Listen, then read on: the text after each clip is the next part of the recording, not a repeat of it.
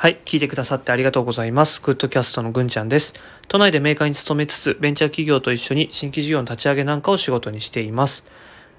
今回はアウトプットについて少しお話できればなと思っています。あの、アウトプット、これまで自分が何やってきたかで言うと、昔こうブログを書いてましたと。で、一番ブログを書いてたのが、大体10年前の、えー当時学生ですね。学生だった頃。まあ、高校生のぐらいの時から書いていて、大学生になってもしばらくは書いていてっていう感じでしたね。で、まあ今も、あの、Facebook だとか、まあ Twitter みたいなのは、あの、やったり、えー更新したりはしてるんですけど、まあ当時ほど更新頻度は高くないなと思ってましたね。思いますね。あのーまあすごく当時ブログ、1日1本ぐらい上げてたのかな。それこそ毎日上げてたような気がしますね。で、あの、僕自身感じているのが、なんか、文章のメディアって、まあ、まあ当時ブログを書きながらもそうでしたけど、結構見直しながら書けるので、まあ、自分の考えを整理しながら書けるっていうところがすごく文章のメディアはいいなと思っていて、で、こういったあの、音声でとか、ましてこう自分が顔を出して動画でみたいなことっていうのは、えーこれまでやったことがなくて、こう話しながら、えーこう自分の考えをまとめるっていうのが結構大変だなって今、ブログを書く、書いてきたことと比べると思いますね。で、まあ、ちょっと音声慣れないですね。まあ、慣れれば多分、あの、ブログを当時1日1本上げてたぐらいの頻度で、まあ、こういった音声配信も毎日出すみたいなこともできるのかなと思うので、ちょっと早く慣れていきたいななと思います。だからどのぐらいのトーンでこれ喋っていいのかっていうのがちょっとつかめてないです、正直。あの、まあ今ちょっと一人で喋ってるんですけど、こう誰かに向かって喋ってるような感じで喋喋った方が、まあ聞いてる方としても聞きやすいんだろうなと。一人でつらつら何か文章を読んでるような感じよりも、なんか話しかけてるような感じのトーンで喋った方が、まあ、聞きやすいんだろうなとは思ってるので、まあちょっとそれは意識して喋ってるんですけど、こう普段の喋り方と多分ちょっと違うような気がしていて、えー、まあちょっとこれは探り探り、今後更新しながら、自分の中でちょうどいいところを見つけていきたいなと思います。で、まあ最初のあのブログの話ですけど、まあよく書いてたり読んでたりしたのも10年前ですよと。で、当時学生ブログっていうことだったので、まあ高校生だった時は、あのまあその日何を勉強したよとか、あ勉強した中でこれ難しかったとか、これなかなか、まあこの参考書良かったよみたいな話もあげてたような気しますね。で、行きたい大学の話とか、えー大学のオープンキャンパスに行きましたみたいなことも書いていたし、行きたい学部の話とかも書いてたような気がしますね。まあ、あの、まあ高校生だったので、まあその大学というものに対して、まあいろんな憧れがあって、まあこんなことをやってみたいとか、えー大学生になったらこんなことしてみたいなんていうことも、まあ自分自身の、まあ、まあそうやって書いて、置いて、で自分で読み返したりなんかして、それもこう自分のモチベーションになってたんだと思うんですよね。こう自分で決めて、えーやるっていうことをこうなんか宣言できたのがそのブログ、学生ブログがあったからかなと思いますね。で、当時もあの、多分 SNS って言葉はもう当時もあったと思うんですけど、こう今ほどなんかオープンなものではなかったような気がしていて、で、結構限られた、それこそこうブログ界隈というかまあ、まあ今も多分言うと思うんですけど、ブロガー、こう学生ブロガーみたいな人同士で結構あの、濃いつながりがあったなぁなんて思いますね。お互いのブログにコメントし合ったりとか、リンクをコメント欄に貼り合ったり、まああの記事の中で誰々が面白い話してたよなんていうのでリンク貼ったりとかもしてましたね。で、まあ当時、当然 mixi みたいなのもあったんですけど、こう、 mixi っていうのが本当にこう、リアルなつながりというか、まあ学校でも会うし、まあ大学生になった時は大学でも会うし、みたいな人同士のつながりよりも、あのーこういったブログを通してじゃないと出会えない人とか、会えなかった人、聞けなかった人、読めなかった文章っていうところに出会えるっていうのが、ま当時すごく面白さを感じてたので、ブログが一番ハマってたメディアというか、えーアウトプットのツールだったなと思います。で、まあ10年前、そのブログにすごくハマった時期の後、まあ大学生になって、ちょっとその熱が落ち着いて、で、大学生になった時ぐらいにツイッターが出始めてきて、で、2011年ぐらいになって、まあ結構潮目が変わったなと思ったのが、そのツイッターの使われ方とかですね。あの、企業公式アカウントとか、行政の公式アカウントとか出始めて、まあ、当然個人アカウントの数みたいなところもたくさん出始めて、で、趣味アカとか、あの、サブアカみたいなものもその当時ぐらいから結構出てきたなというふうに思ってます。で、まあ、それ以降、あの、ツイッターのアカウントはずっと持ってます。で、個人アカウントも持っているし、あの、趣味アカウントみたいなものも持って、えー、今も時々つぶやいたりはしてるんですけど、結構、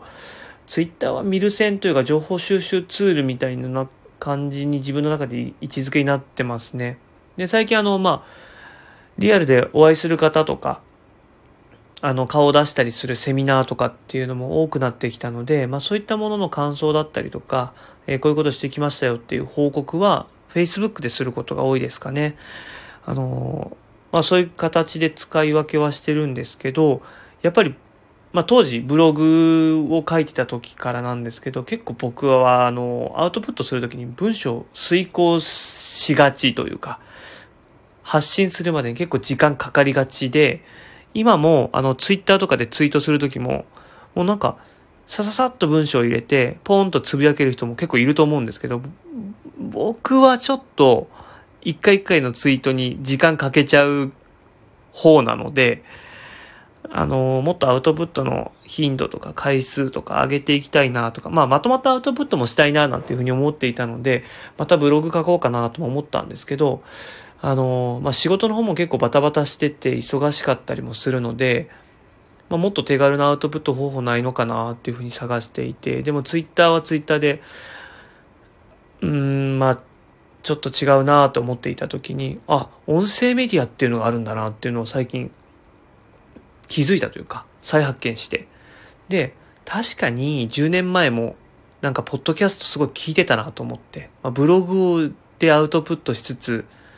インプットというか、情報収集源の一つで結構ポッドキャスト当時も聞いてたので、ポッドキャスト自体もすごく好きなんですよね。音声メディア自体も。なんか音声メディアの良さみたいなところはまた別な機会に語る回も作ってみたいなと思うんですけど、あの、まあ音声メディアももともと好きでしたよと。なので、まあこれな、話すことが、話すことに慣れてくれれ、慣れてくれば、結構更新頻度とかも上げられるし、まあ、当時みたいに1日1本上げるみたいなこともなんかできそうだな、音声メディアはっていうふうに思ったので、まあ僕自身新しいチャレンジとして音声メディアやってみたいなと思いました。なんか並行してあのノートとかも始めて、まあノートにまあ話したいネタとかを貯めていきながら、で、今、 Radiotalk っていうアプリで喋っていて、まあ、これもポッドキャストの方に、あの、配信していきたいなと思うんですけど、まあ、ノートと、 Radiotalk、ポッドキャストみたいなのを、まあ、あの、テンポよく回しながらアウトプットしていければいいなと思ってます。で、インプットの機会だったりとか、インプットの量っていうのが、ここ1、2年すごく増えてきたので、何かしらで僕自身アウトプットしながら、まあ、多分この音声放送自体も僕自身がこう聞き直したりすると思うんですよね。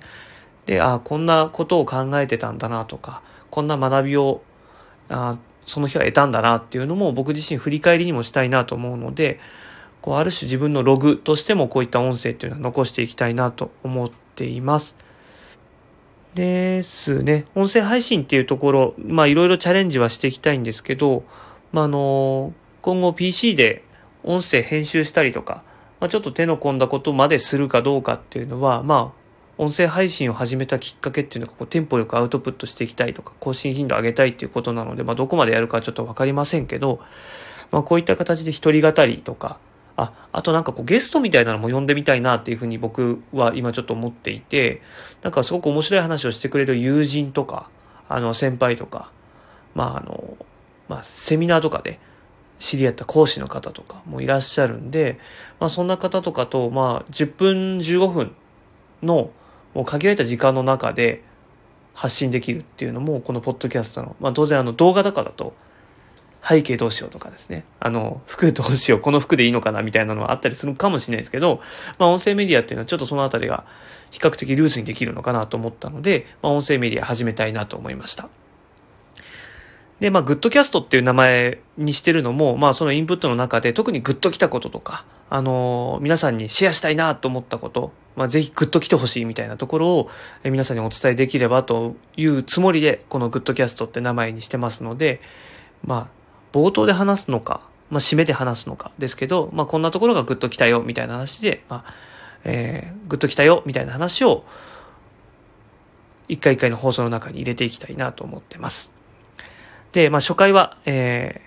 ー、ちょっと取り留めのない話、ちょっとまだ慣れてないですね。あの、取り留めない話になっちゃいましたけど、アウトプットの話、えー音声メディアに、えーグッと来たよと、始めてみたよという話で、えー第1回の放送スタートしたいと思います。えーまあ、今後も聞いてあげてもいいよっていう方は、ぜひ今後も聞いていただければなと思います。僕自身もなんか面白いアウトプット、テンポよく皆さんにこういった音声でお伝えできればなと思ってますので、えー今後ともよろしくお願いします。